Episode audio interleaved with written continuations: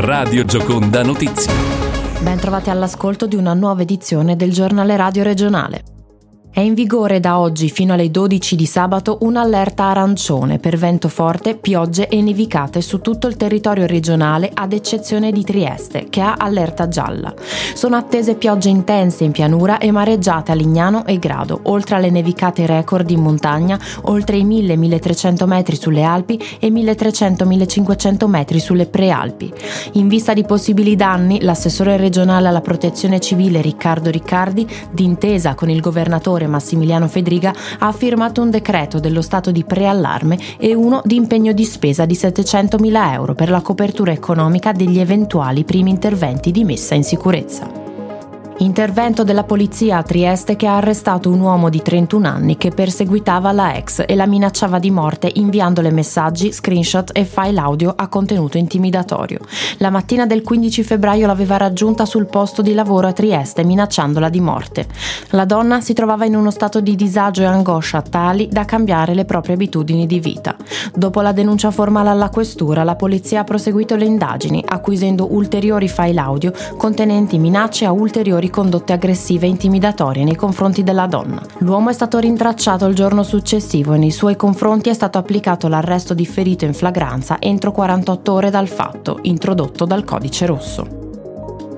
Il 12 marzo si svolgerà il tavolo ministeriale sugli esuberi del caso Electrolux. La decisione è stata annunciata dal ministro per i rapporti con il Parlamento Luca Ciriani al termine della riunione sull'elettrodomestico che si è svolta al Ministero dell'Industria e del Made in Italy.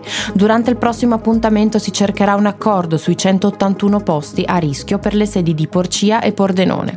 FIM, Fiome e Wilm hanno avanzato una richiesta congiunta al ministro Adolfo Urso chiedendo, oltre ai tavoli specifici per le aziende dell'elettrodomestico in crisi anche l'utilizzo della Golden Power per tutto il settore, ossia la riforma degli ammortizzatori sociali con la soppressione dei vincoli di durata e la riduzione dei costi.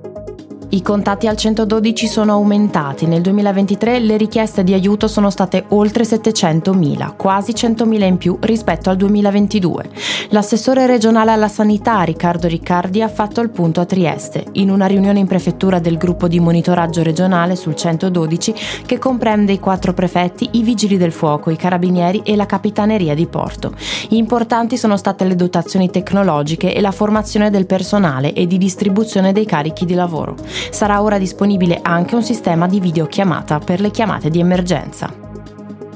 È stato recuperato un monumento a carattere funerario di epoca romana dal greto del fiume Torre. L'ara funeraria recuperata nel comune di San Vito al Torre ha un peso di 6,26 tonnellate e la soprintendenza riporta che è quasi integra e presenta una parte frontale con un'iscrizione riferibile all'agenza Alpinia e una decorazione con eroti alati. Una prima lettura dell'iscrizione e la tipologia della decorazione fanno ipotizzare una datazione all'epoca alto imperiale. Il GR regionale si chiude qui, in regia da Nitor, al microfono Caterina Licata. Viaggiando